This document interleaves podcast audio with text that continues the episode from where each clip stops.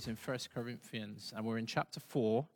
And our series is, is, is, has a title, and it's called Grow Up. Um, we tend to give all of the series that we do um, when we walk through books of the Bible a, title. And we're trying to argue that, you know I'm saying, First Corinthians, if you like, the, the, the, the main point is um, the thrust of the whole book is about believers, Christians, coming to that point where we mature. Do you know what I'm saying? Because um, how many of you know um, we arrived? You know what I'm saying? As much as some of us may feel that we have, you know what I'm saying? There's still a lot of growth, a whole heap of growth. You know what I'm saying? When I think about my, myself, I know that, you know what I mean? I'm, I don't look the way I ought to. I don't look like Jesus. You know what I'm saying? And um, and I'm sure if you're developing in terms of your own personal sanctification, you'd agree with me on that. so our, our, series is, is called Grow Up in First Corinthians, and today's message um, in chapter 4, verse 6 to 13 is called Proud, Puffed Up, and Clueless. Proud, puffed up, and clueless. Um, you'd be like, boy, Pastor Rob, I hope, I hope you ain't trying to identify me with that statement. Well, if, if that's your immediate response, look out. You know what I mean? Um, I think in one sense, this kind of identifies all of us. Now, as far as this book is concerned, so we took a little break last week, Pastor Mikey um, did our Easter service, and so it was an Easter special. We're back in First Corinthians, and so um, let me just remind us that First Corinthians is kind of pretty much broken up into two major, major sections. you got chapter 1 through 6, and then you got chapter 7 through to chapter 15. And chapter 1 through 6 is pretty much the Apostle Paul um, responding to issues in this church that he'd become aware of. Either, you know I'm saying, individuals are kind of com- communicated to him, boy, you know, this is what's going on in Corinth, you know, this is what's going on in the church down there, you know. And, and he's like, really? And, um, and, and, and so he begins to respond to these issues in chapter 1 through chapter 6, which is where we still are in chapter, obviously, we're in chapter 4. And, and, and we'll continue this thought of Paul responding to issues right up for another few, few more weeks. Um, but, but, but, but then the, the, the second part or, or, or, should I actually say, in terms of that first part, um, it seems as if the, the believers in Corinth, they have this um, lack of understanding with regards to the gospel. Um, they're not holding to the centrality of the cross. Know I'm saying? There's division, there's a lack of unity, um, there's carnality and immaturity, hence the need to grow up. So that's chapter 1 through 6. Chapter 7, and we'll come back to this. Chapter 7 through 15 um, are answers that Paul begins to provide in what seems like a letter that was written previously. Um, so this is First Corinthians, but it seems like there were quite a number of different letters written back and forth with regards to Paul and this church in Corinth. And so chapter 7 through to chapter 15, which we'll do on the back end of this series, is kind of really dealing with um, um, answers to questions that they have asked in this previous letter. So they're asking about relationships, they're asking about marriage and sex. They're asking about Christian liberty. What's the deal? What can we eat? What can't we eat? You know what I'm saying? What can, like can we drink alcohol if you like? And you know what I'm saying? Can we have a tattoo? Like asking contemporary questions of the time. And chapter 7 through 15 is Paul responding, if you like, to those questions. and and one of the things we see Paul continue to do throughout the book is diagnose the Corinthian problem. you know what I'm saying? The root of the problem. There's loads of branches, but there's kind of like a root to the problem. And a part of his thing is, you know what? They're, they are, these Corinthians, they're puffed up, they're proud, they're smug, they have an overinflated opinion of themselves. You know what I'm saying? They are they're lofty in their own estimation. And it's crazy how in the New Testament, this word that has been translated puffed up, overinflated, appears about 10, about 12 times over half of those times are in this book in First Corinthians and also Second Corinthians. Like Paul identifies the heart of the Corinthian problem. Do you know what I'm saying? And he tells us, and this, this tells us a lot about these believers. They were smug, as I said, in their own opinion, but they were also smug in their opinion of others. And we've been seeing that for a few weeks. They're smug in their opinion of their leaders. You know what I'm saying? We've seen that in chapter 3, and we're going to see again here in chapter 4 today. They were arrogant of their opinion of Paul, you know. um, Paul, the one who next week will refer to himself as a father to them. And I'm saying, but they ain't really got no love or even respect for Paul. you And I'm saying they were arrogant in their opinion of Paul. And at the end of this chapter, chapter 4, um, as I said, which is our text next week, 1 Corinthians 4, Sam, says, verse 18 says, Some of you think that I'm that I'm I'm not coming for a visit. Remember, he's writing a letter, right? So he says, Some of you you think that I'm not coming, right? And so you're bragging. But he says, you know what? If the Lord lets me come, now notice Paul don't Paul don't brag. Paul's a little bit more conservative. He's like, you know what? I've been hearing about you, lot, and it's all right. I'll soon come. He does say I'll soon come, but he says, you know, if the Lord permits it. Can you see his humility? But he's not happy. And he says, you know what? He says, but if the Lord lets me come, you oh, know, I will soon be there. Then I will find out if the ones who are doing all this bragging, quote unquote, this this lofty, these lofty opinions, this puffed up attitude, I'll see if really they have any power. You'd be like, all right, P. You'd be like, all right, Paul. See, Paul ain't ramping. You know, it's crazy. I'm, I'm, I'm preaching to the camera. Normally there's people. There's like six of us in there. I'm preaching. I'm looking for a little little response, but I ain't getting it yet. I'm sure. I'm sure at some point I get. They, are working on the. the, the, the they're, trying to hook up the link and the YouTube thing. That's why they, they can't they can't focus. But it's all right. Thank the Lord that they do that. You know what I'm saying? I'm just saying. I'm used to getting little response, but um, amen. Lights. Amen. Praise. The, we we we got we actually got lights. Like Parson, bro, you really hooked this thing up this week. We got lights, you know. Amen. Amen, guitar. Amen. Praise the Lord. Hallelujah. Paul's coming and he's saying, All right. Now, what I'm trying to highlight is this arrogant nature that they have. And again, in the next chapter, in chapter 5, um, chapter 5 through 7, Paul is talking about, um, again, this issue of relationship and sex. And they were arrogant in their ignorance. Chapter 1, chapter 5, verse 1 and 2 says, Paul says, It's actually reported everywhere that there is sexual immorality among you, and a kind of sexual, a kind of immorality that is condemned even among the unbelieving Gentiles. That someone has an intimate relationship with his father's wife, like my man's sexing up his, his, his stepmom. And he says, and he says, and you notice you are proud and arrogant. There's that word again for puffed up. You are proud and arrogant, like when you should have mourned about this situation? Are you getting a picture of what these Corinthian Christians are like? And then we got first, don't go there just yet, Sam, but First Corinthians um, chapter 8 and 10, a little later, are about Christian liberty. Again, I mentioned the things that, you know, what can we do as believers, you know what I'm saying?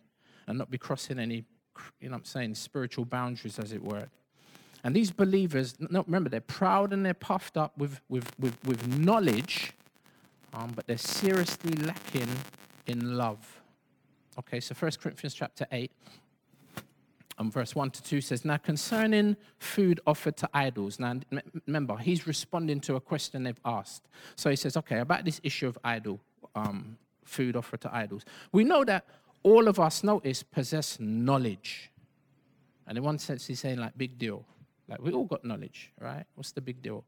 He says, This knowledge that we tend to have what does it do? It has a tendency to puff us up. You know, someone say, no, this is what we need to do. No, this is what you need to do. And I can explain you. I've got five points why. Okay. That's, that's, that's one thing. That's cool. But he said there's something that's more important, and it's, and it's something that needs to be juxtaposed with knowledge. You know, you know what people say? People say, don't, I don't care what you know until I know that you care.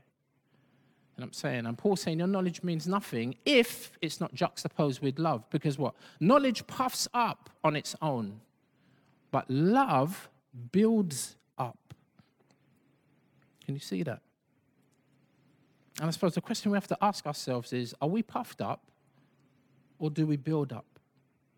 And I'm saying? That is build others up. Are we self centered, always concerned? Go, go back for me, brother. Are we self centered and always just concerned with ourselves? Or are we looking at the needs of, are we looking at the needs of others? It says, Are you puffed up, if you like, or do you build up? If, if anyone, verse 2, if anyone imagines that he knows something, he does not yet know as he ought to know.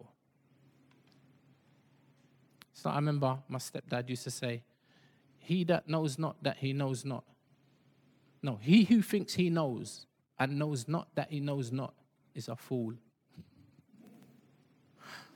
Paul's like saying, What you know? Say you don't know nothing.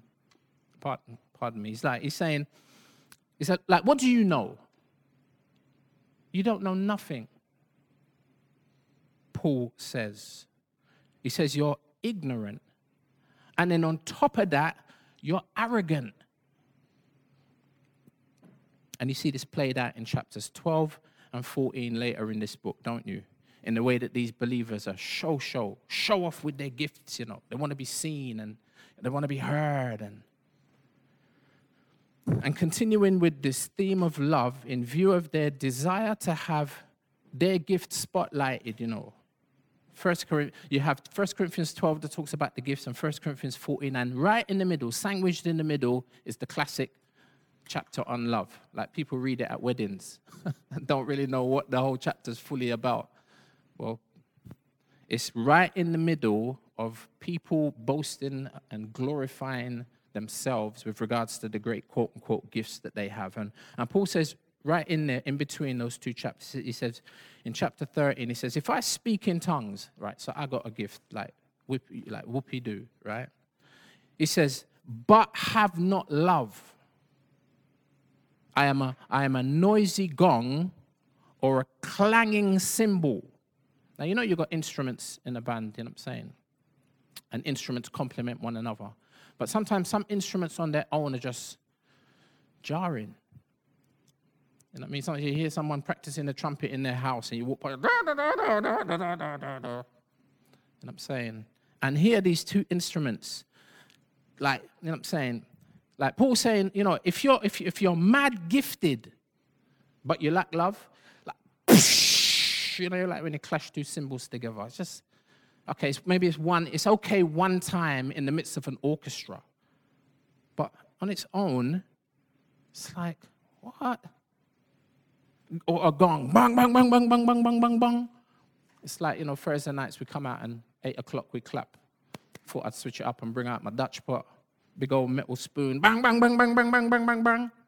And as I'm bang, bang, bang, bang, banging there, the last week, I thought to myself, okay, this bang, bang, bang, banging. Is, it was all right, like the first couple of bangs, but now it's just, you know what I'm saying? And I'm there banging, and I'm thinking, I need to stop this banging now. And people are still clapping. My banging at a certain point just got jarring. See, Paul's saying you can be mad gifted, and it's good to be gifted, and it's good to use your gift, but when you use it inappropriately, Paul's like, you're mad gifted, but that gift without love is jarring. He, go, he goes on, verse 2, and he says, Look, if I have prophetic powers, you know, no, I mean, this is some, this is some like serious list. If I have prophetic powers, you know, and understand, notice, all mysteries and all knowledge, and if I have all faith, wow, I mean, like, that's, very, that's a very impressive list. Understand prophetic powers, understand all mysteries and all knowledge, and, and I have all faith so as to, notice, to remove mountains, you know. That kind of gangster faith, like. But he says, but have not love. He says, I am nothing. All of that is outbalanced. As great as it is, it's outbalanced if there's a lack of love. He says, I'm nothing. If I give, if I, if I give away all that I have, seems very, you know what I'm saying, impressive. And if I deliver up my body to be burned, but have not love, he says, I gain nothing. In that, in that sense, you, like, you, like our gifts mean nothing. You know what I'm saying? Without love. Verse 4 love is patient, and is kind. Love does not envy. Notice, here's our word it doesn't envy or boast. It isn't arrogant. It's not puffed up or rude. It does not insist on its own way. Wow. It is not irritable or resentful. See, and the thing is, everybody has gifts. Everybody has gifts, whether you've discovered them or not.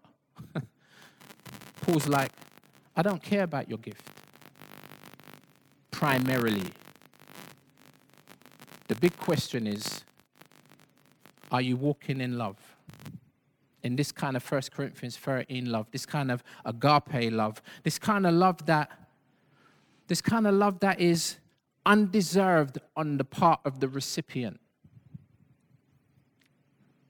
Well, if you are, if you're a loving kind of person like that, praise God. But if you're not, it's possibly because you're arrogant, puffed up, smug, overinflated, and lofty in your own estimation. And, and, you see the, and you see the problem behind the problem is pride. Proud, puffed up, and clueless. What an indictment. Now, that's a long introduction. Let's pray. Father, thank you um, for the opportunity to meet like this in your word. And Lord, as we always say, we're going, we're going through the word, but is the word going through us?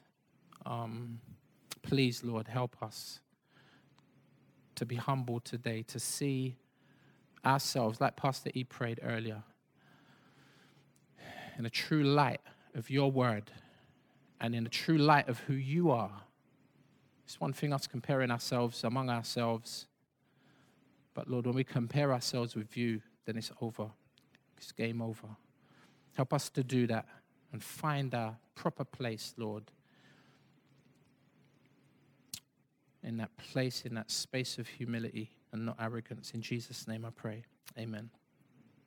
And so, um, I've split us, our, our, particular portion this week of text up into three sections, and um, verse 6, verse 7, and then verse 8 to 13. So, verse 1 um, is mature believers judge biblically.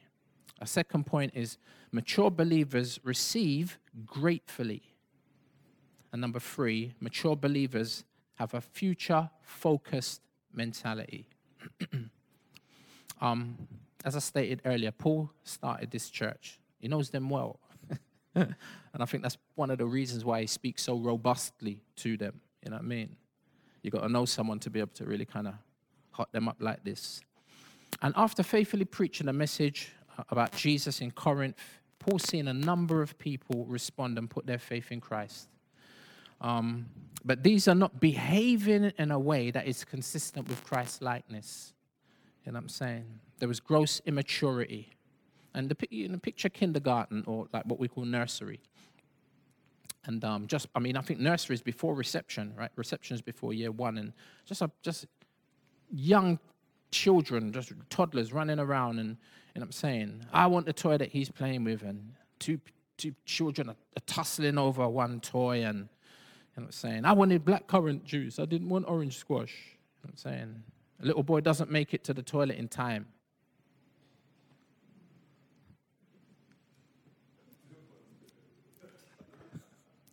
and I was going to say he number two, but let's say he number one himself. You know what I'm saying? He never made it to.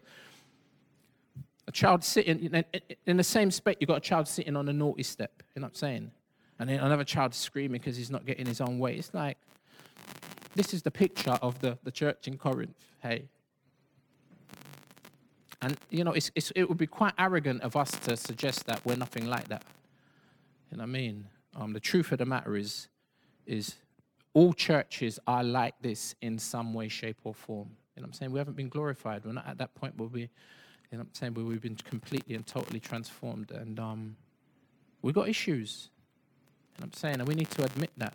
I think that helps us and it helps those who are looking at us. You know what I mean? And we saw from our last session in the series a few weeks ago with Pastor Rich that these believers had great admiration for one particular pastor, one particular preacher whose name was Apollos. But they didn't really hold Paul in very high regard. You know, they weren't really feeling Paul. Um, and possibly because um, Apollos was an articulate orator. In Acts chapter 18, verse 24, it says, as Richie mentioned, he was bo- Apollos was born in Alexandria in Egypt. You know I'm saying? Like the seat of learning at the time. And, and, and the text says, Acts 18, 24 says that he was a terrific speaker. He was eloquent and powerful in his preaching of the scriptures. You know I'm saying? Like, very impressive, like publicly. You know I'm saying?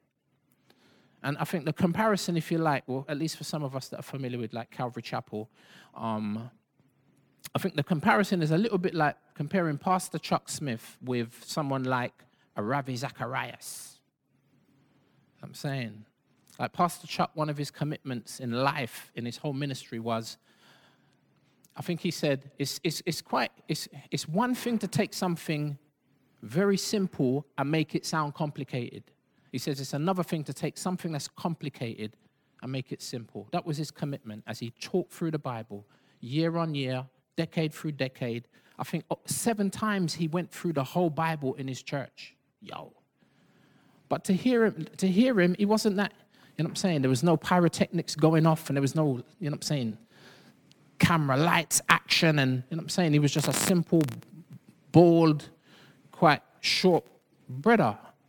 And he was very monotone in his, I don't want to try and do a, thing of Pastor Chuck, but he was very monotone in his delivery. But God used that man tremendously. You know what I'm saying? When in the 60s and 70s, when, when he was preaching, like bare hippies were getting saved and they were current, long hair and bare feet and psychedelic sh- you know, shirts and shorts, and it's California in it. So you just can imagine. He was, my point is, he's very unlike the people that he was reaching out to, but God was saving them by the hundreds, by the thousands. And some of those pastors are some, a, a pastor in some of the biggest churches in, in America. And I'm saying, but that was through quote unquote simple pastor Chuck. You compare him to someone like Ravi now. Like, talk about articulate, like, the guy's scary in terms of his vocabulary and his ability to communicate verbally. You know what I'm saying? Like, and, and, and comparing Apollos and Paul, you know what I'm saying? Paul, Paul wasn't so focused on, on the delivery as much as the content. For Paul, the power was in the message itself, not so much the messenger. Paul himself says in, at the beginning of this book in, in chapter 1, verse 17, it's not there, bro. He says, My aim is to preach the gospel, not with words of eloquent wisdom, lest the cross of Christ be emptied of its power. See, and these carnal Corinthians, you know what I'm saying? They were impressed by everything that was outward and external. And, and, and, and, and in one sense, you know, I'm not surprised. We shouldn't be surprised because Corinth at the time was very, very well known for what they called the Isthmian Games which was probably just second to the Olympic Games. I think the Olympic Games were started about 700 BC, 775 BC, the 8th century BC, and then about 200 later, 200 years later, they started these Isthmian Games. And you know what I'm saying? It's like the Isthmian Games, like the, like the, like the Olympic Games, were famous for two things entertainment, you know what I'm saying, and competition. And so you can see why these Corinthian Christians had this kind of proclivity, you know what I'm saying? They wanted stuff that was entertaining. They wanted stuff that was impressive, you know what I'm saying?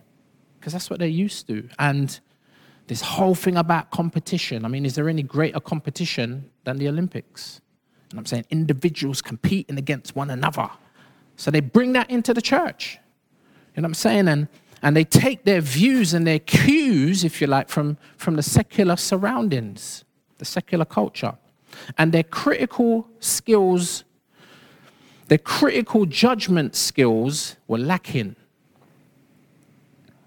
Whereas mature believers judge biblically. Mature believers judge biblically, right? That's our first point. Not emotionally or not culturally primarily, I mean, we've got a bit of our culture mixed up in what we do and what we say. I'm saying? We can't, we, often we're emotional creatures, but we can't make our judgments on that basis. I'm saying?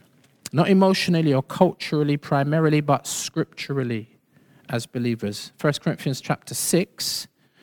Um, so, sorry, 1 Corinthians chapter 4. Jumping into our text now. Um, I spent a lot of time on the intro. Hopefully, it doesn't mean that we're going to spend an inordinate amount of time in the text, but hey, what can I say? 1 Corinthians chapter 4, verse 6. This is, this, is the, this is the first verse of our text now that we're looking at. Paul says, Look, he says, I've applied these things to myself and Apollos. Notice, for your benefit, brothers and sisters, if you like.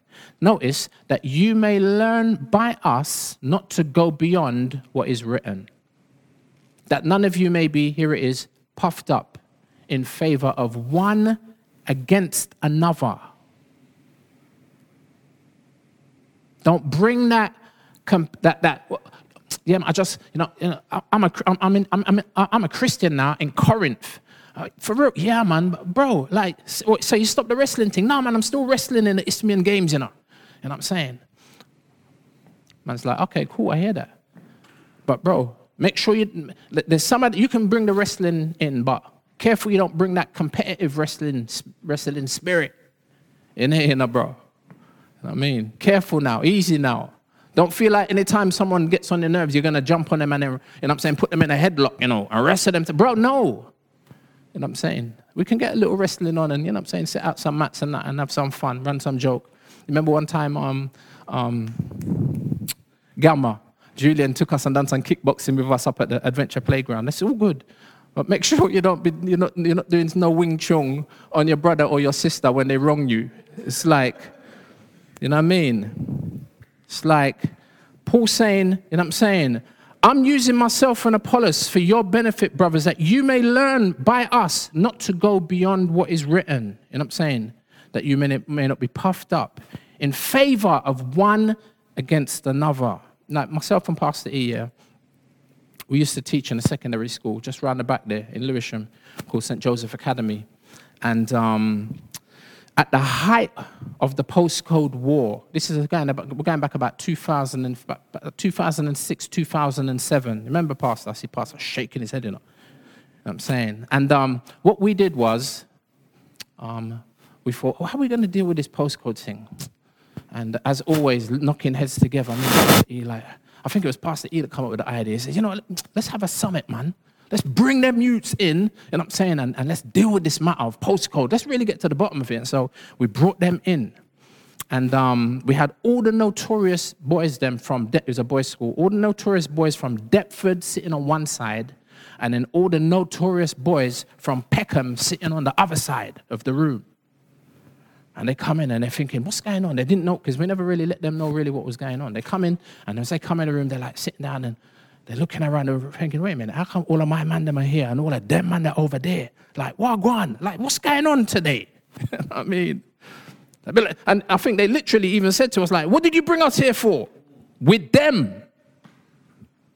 And we were like, look, you know, if you guys, if you guys could, like restricted by the fact that you're on school premises, if you could, you would kill each other. But it's only, and they really respected our space back then, Urban Mission. Shout out Urban Mission. But the students began to get agitated. And, and, and, and how we framed it was the big question on the table was how did this whole postcode thing start? That was the question on the table. How, like, when and how did this start? Like, we can see what we're in, but where did this all start? In the hope to kind of unravel it, you know what I'm saying? And there was silence. You know, not one of them youths put up their hand and said, This is how it started. And I'm saying, and it's because of this. And you know what? 15 years ago, 20 years ago, and blah, blah, blah. And that's why we're here now. That's why it is war. Like, not a word, silence. And we had invited some guests to come along at this summit, and um, some special guests. And the, it was two guys, and they did a song together. And There are two rappers, But the mad thing was, and the youths never knew this, one was from Deptford and one was from Peckham. The very same two sides that are represented. And I'm saying, but these two guys who done the song who, together, they were in their 30s, they were big men. And um, little did the crowd know, they were best friends. And they had become Christians a few years ago. And that very day when they came into school, they'd had breakfast together. and they were like, I'm from Peckham, he's from, he's from, he's from New Cross. And we ain't got no beef. It was like, we ain't got no, there ain't no beef between us. And they basically said, you know what? We can tell you how this beef thing started because we was there. And they looked at these kids and and he said, Look, you lot are here ready to kill each other with no understanding of the facts. And we know the facts, and, and, and we're brethren. You mans want to kill each other and you don't know the facts. All you got is just bad man bravado. These kids, they were ignorant and, and they were arrogant. And that's the point. They were immature and foolish. And, and, and Paul's like, Paul's like, Paul's like to these believers, he says, You see me and Apollos? Man and man ain't got no beef. Me and, me and Apollos, we're cool. We're co laborers together.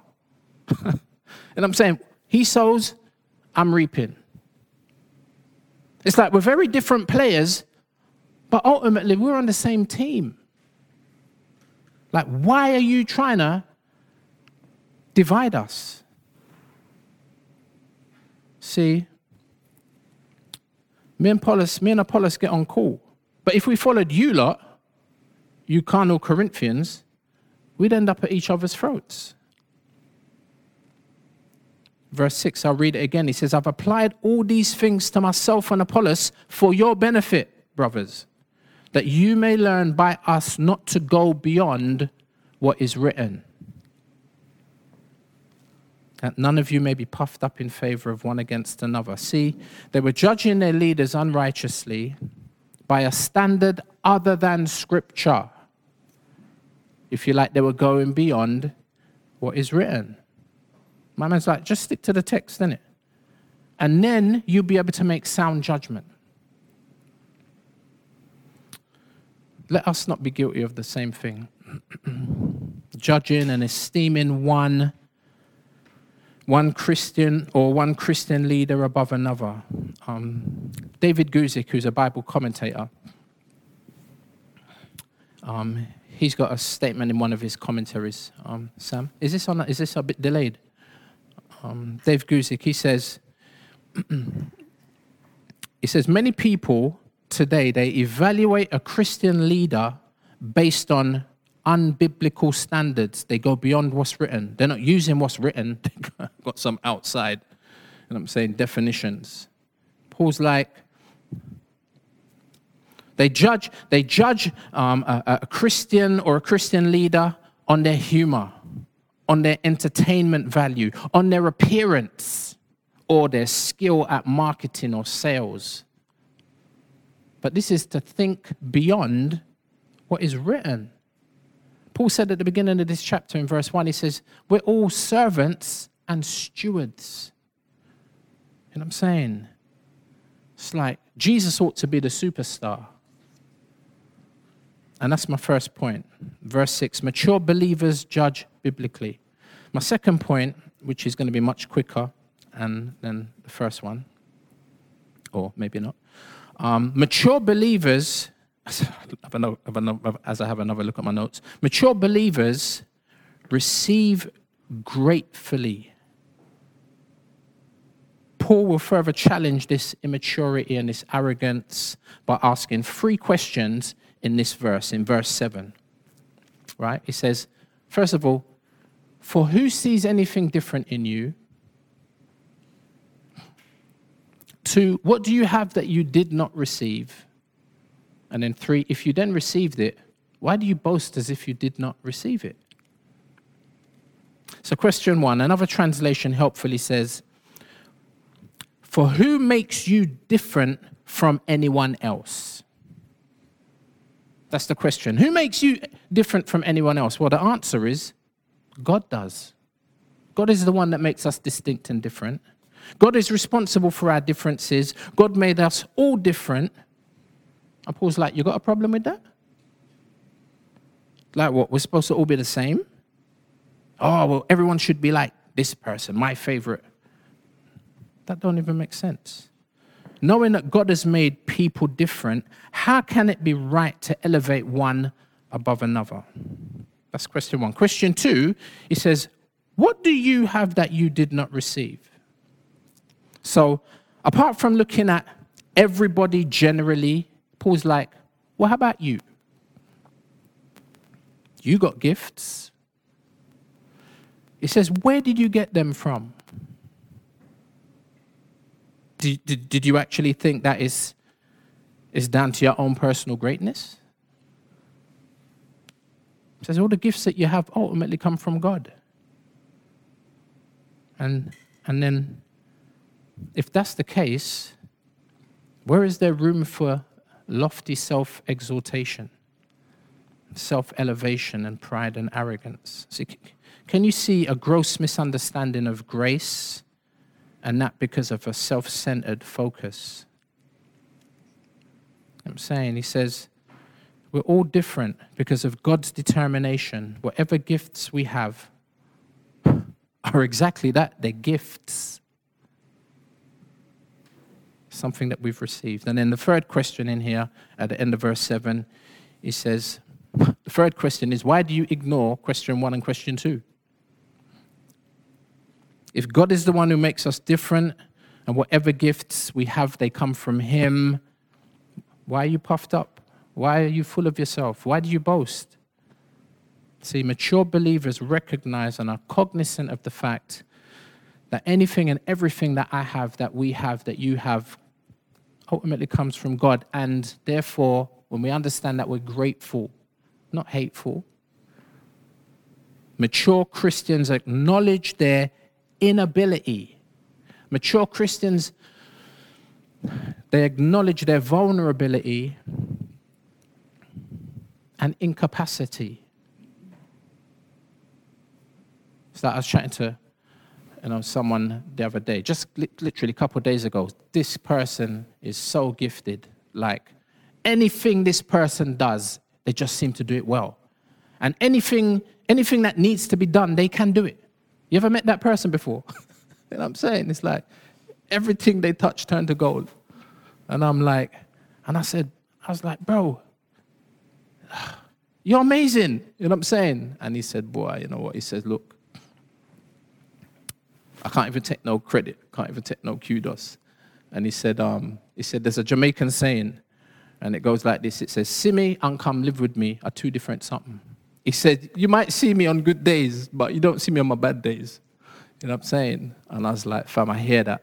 Now, did you hear the humility in that? You know what I'm saying? Man never stepped back and, ah. you know, you know what I'm saying? But, but that is the constant, regular response of the non believer. I mean, obviously, not all non Christians are arrogant like that, but it's a standard response, isn't it?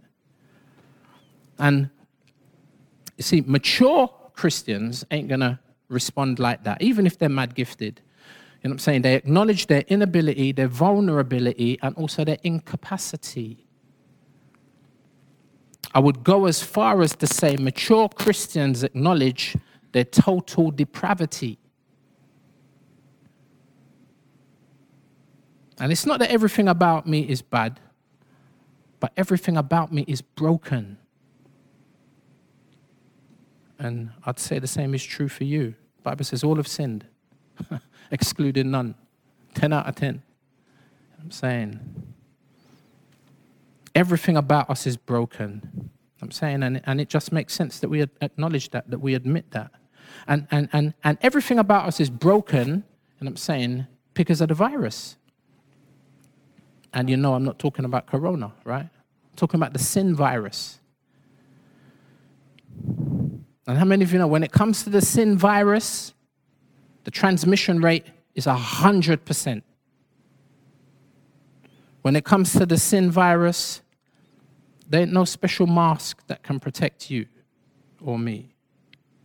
Adam and Eve tried that in the garden with fig leaves, remember? Ain't no hand gel, ain't no alcoholic sanitizer, no liquid soap, ain't no antibacterial spray. Nothing. Nothing but the blood of Jesus. What can wash away my sin? Nothing but the blood of Jesus. What can make me whole again? Nothing but, but the blood of Jesus. Oh, precious. I was going to try and sing. Oh, precious is the flow. Kian's laughing at me. That makes me white as snow. Everybody knows this song, innit? No other fount I know. There's nothing that can cleanse us from that virus apart from the blood of Jesus. Amen. Amen. So, mature believers, we see they judge biblically, right? They don't go beyond what is written, they judge righteously.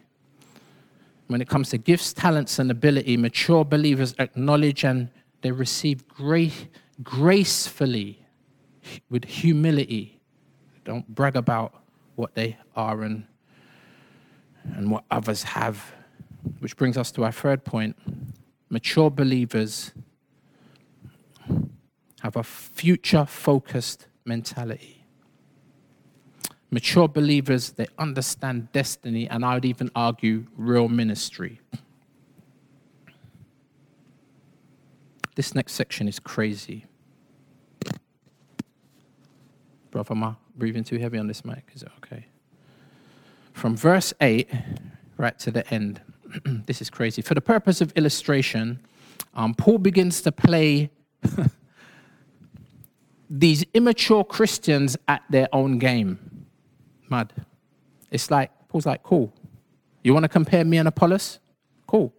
Well, I'm going to compare and contrast you to me sarcastically.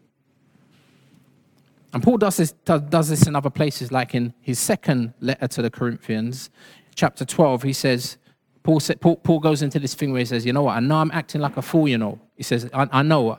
He says, he, says, he says, Bear with me. I know this is a madness. You know what I'm saying? But Paul's like, Y'all gonna make me act the fool up in here, up in here. And the main point of comparison, when he compares himself with, like, I'm gonna do what you, uh, when he, when he begins to do that, the main point of comparison is this life versus the next life. And the impact either of those perspectives has on the way that you live. What's your perspective on this life, and what is your perspective on the next life? That will determine how you live from day to day.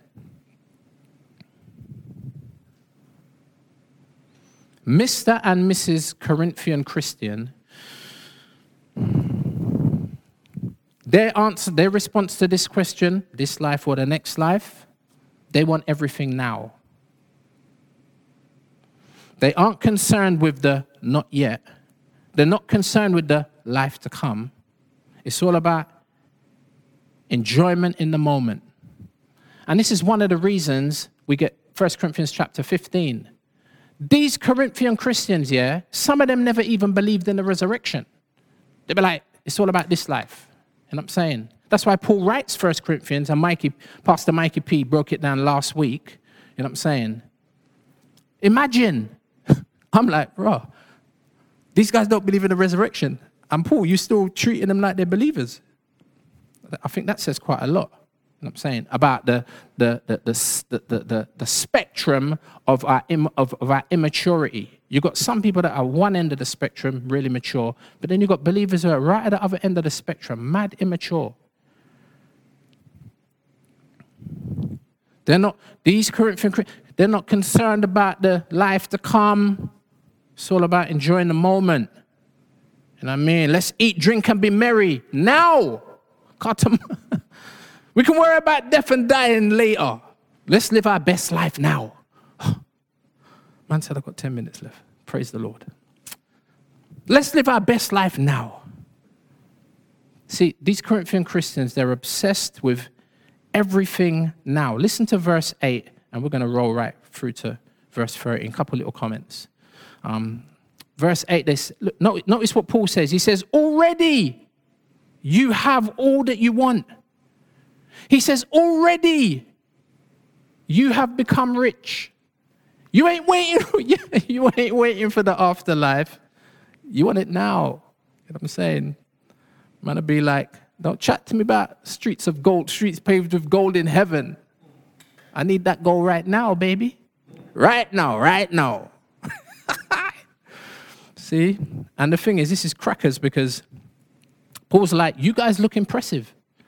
Like if, we, if we're talking about looking at each other and measuring up, let me remember Paul's playing their game, you know what I'm saying? He says, You guys look impressive. Whew. You know what I'm saying? You guys are, and, and it's because you're focused on, on experience, experiencing all the blessings now. See, the, the, posh theological term for this is over-realized eschatology. You know what I'm saying? It's like, and this type of doctrinal perspective, it gets, how many of you know, it gets challenged very greatly during times like the times we're going, in, going through right now. Plagues and pestilence, you know. Man, I'd be like, raw, plagues and pestilence. This ain't my portion. you know what I'm saying? Food shortages and famine. You know what I'm saying? Some would say, as a Christian, you know, like you're king's kid, isn't it? Like Jesus is king. I'm saying, like God's my father, that must mean I'm royalty. And, it, and it, it, there's truth in that. You know what I'm saying? But like, that's not my portion. Like, what's going on here? See, I, want, I wonder who's saying that now. I'm saying? Like, you've got some, some that would say, no one is, if you're Christian, you're not supposed to be sick. And everyone ought to be healed. And if you're not if you're sick and you're not getting healed, you ain't got faith. I don't know if you heard that stuff. It's quite common. You know I'm saying? And, and Paul, if you like, this is a sarcastic response to that unbiblical theology. It's like I saw a video a few weeks back. Man. And this guy comes on this video, you know, so many memes and so many short videos like popping all over the place. This guy comes out, he's American, and he's looking straight, dead in the camera. Man, my man's like, right. He's like, all right. He's like, all right all them Christian pastors chatting about, you know what I'm saying, healing and laying their hands on, and I'm saying, I'm people raise, raising people from the dead. He's like, cool. He says, I got a thousand dollars that says you go down to the hospital and just heal one person of COVID 19, and I'll give you a thousand. My man's like, wait a minute. He goes, I'll give you $10,000. He'd be like, and, and all you see is the comments popping up in the in the chat.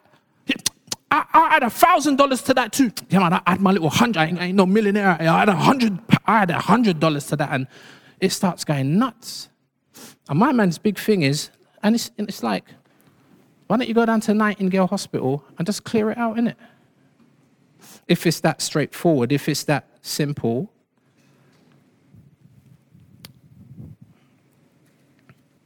See, over realized eschatology says, in this life, you should have the best of everything. No sickness. You should be rich. You're the head and not the tail. You're above and not beneath. You're blessed coming in and blessed going out.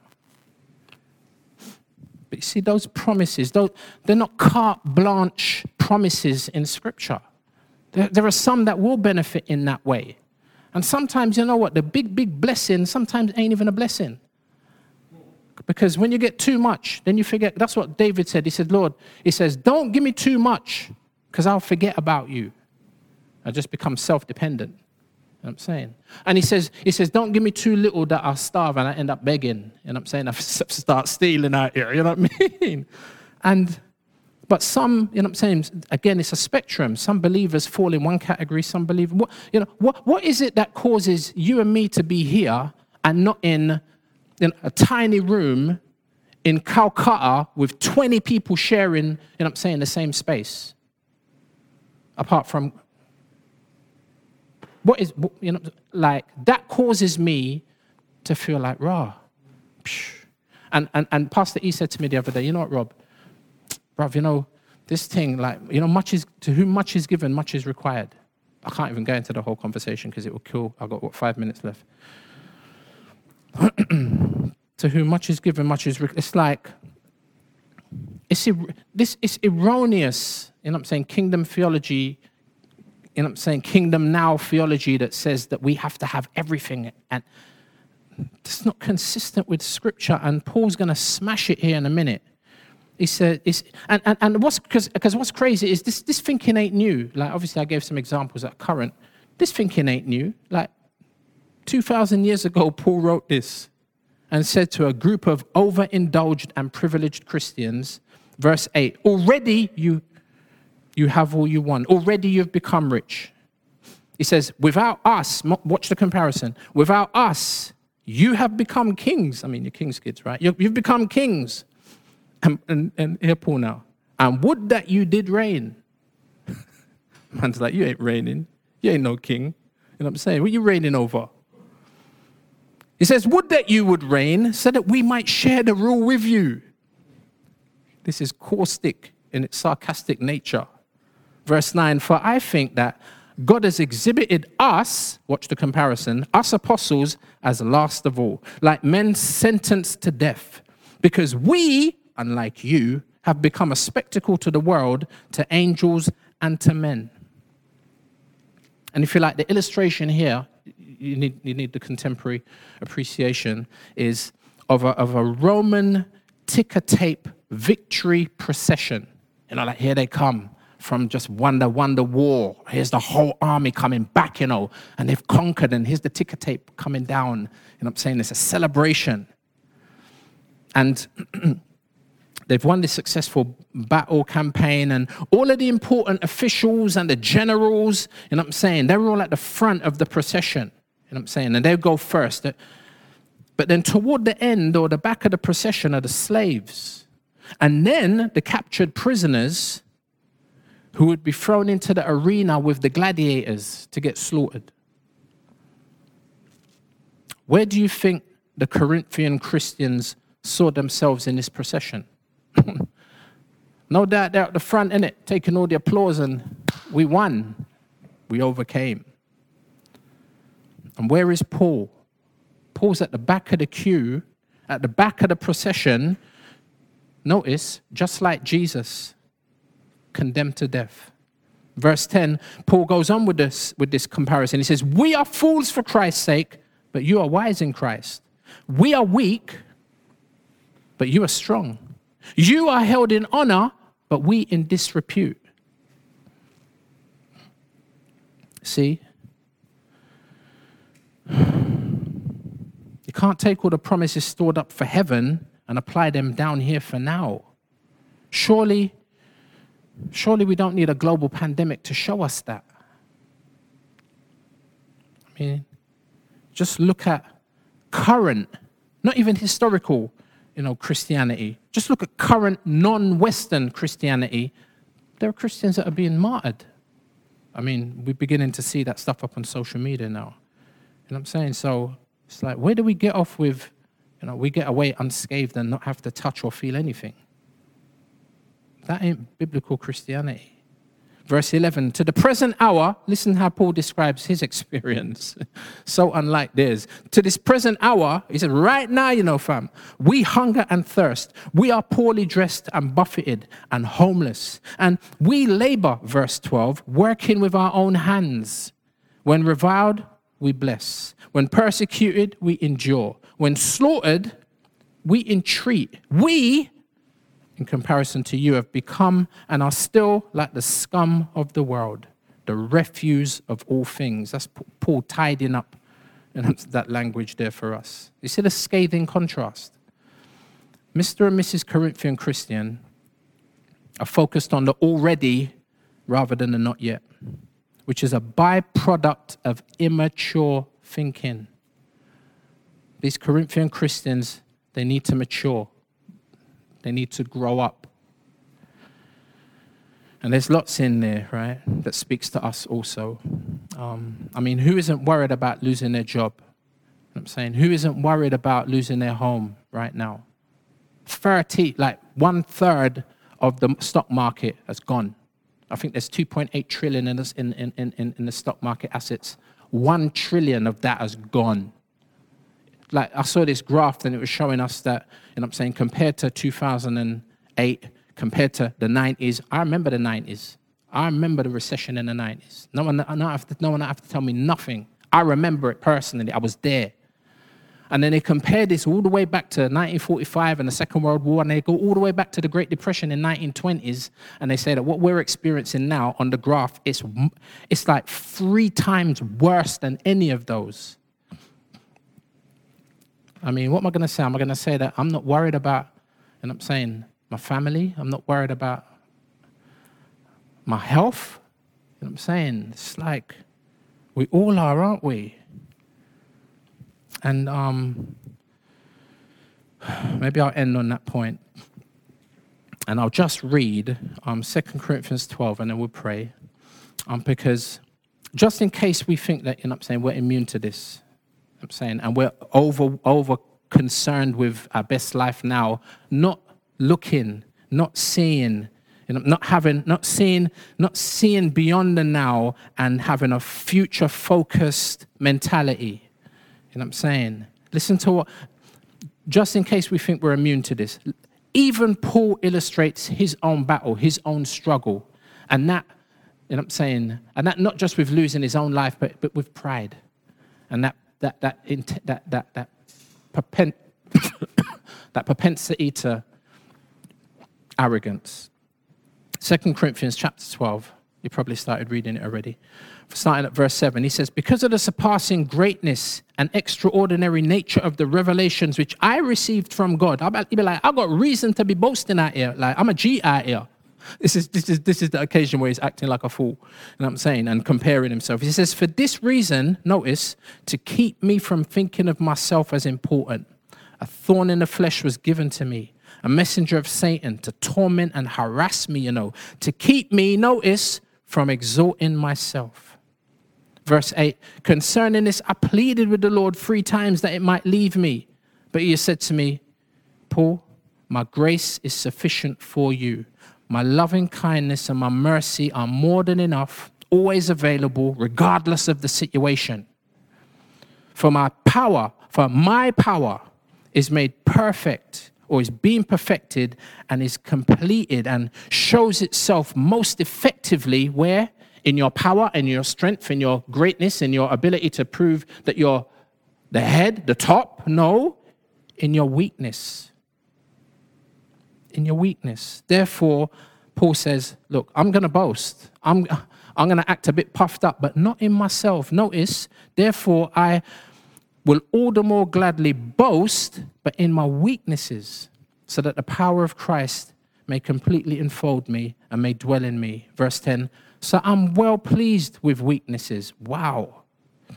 With insults, with distresses, with persecutions, and with difficulties for the sake of Christ. For when I am weak, that is in my own human strength, then I am strong, truly able, truly powerful, truly drawing from God's strength. And trust me, in this difficult time when people are, are like, people's hearts are failing them for fear, one of the things that's, that they're really going to be able to identify is when you say, Raw, I'm terrified as well, you know. It's like, I don't know. I, am I'm, I'm thinking, boy, how am I going to, I'm not saying, oh, you know, well, you know, nothing's going to come near my dwelling. And come on, come on. Number one, mature believers judge bi- biblically. Number two, mature believers receive gratefully and are humble with like a humility. And, and number three, mature believers have a future focused mentality. May God help us not to be proud, puffed up, because we're clueless. Amen. Let's pray. Father, thank you um, for your word. Um, thank you, um, Lord, that it's a, it's, a, it's a light to our feet, it's a lamp to our path. And sometimes all we can see, Lord, is the next step. They don't, the, the path don't light up like Mercedes Benz halogen lights we can see, I'm saying, half a mile down the road. Sometimes all we can see is just the next step. And um, Father, I pray that you'd help us to, to not be um, presumptuous. Lord, we don't know the future. Can't make no grand claims about this, that, or the other. We have to be humble. We can't be puffed up and proud and arrogant. Lord, forgive us. And as much as we don't know the future, Lord, you know the future.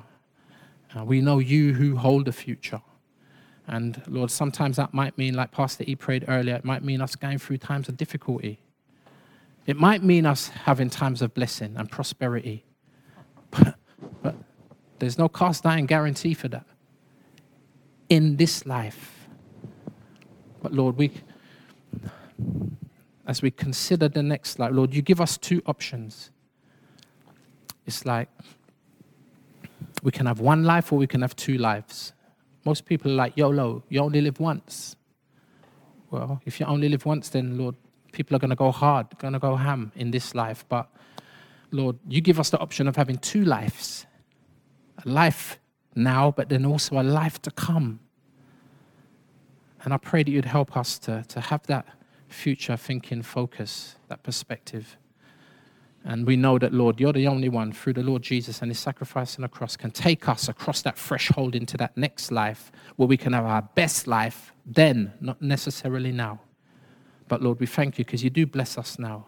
Lord, you give us, the Bible says that we don't have to be anxious for anything, but in prayer and supplication, we can let our requests be made known to you. And the peace of God, which passes all understanding, will guard our hearts and our minds in Christ Jesus. That's a blessing that we have now and Lord, I do, I pray that for, for us as we go through this really mad, difficult, torrid, challenging time. Um, but thank you, Lord, that whatever happens, we've got hope for the future. We don't mourn as those who have no hope. And we thank you for that.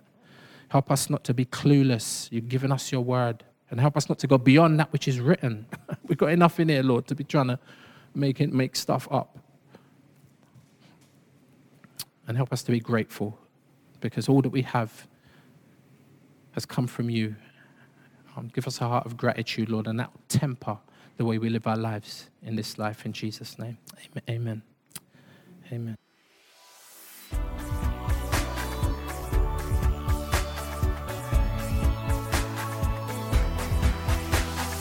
Join us next time for more of God's truth to transform your reality.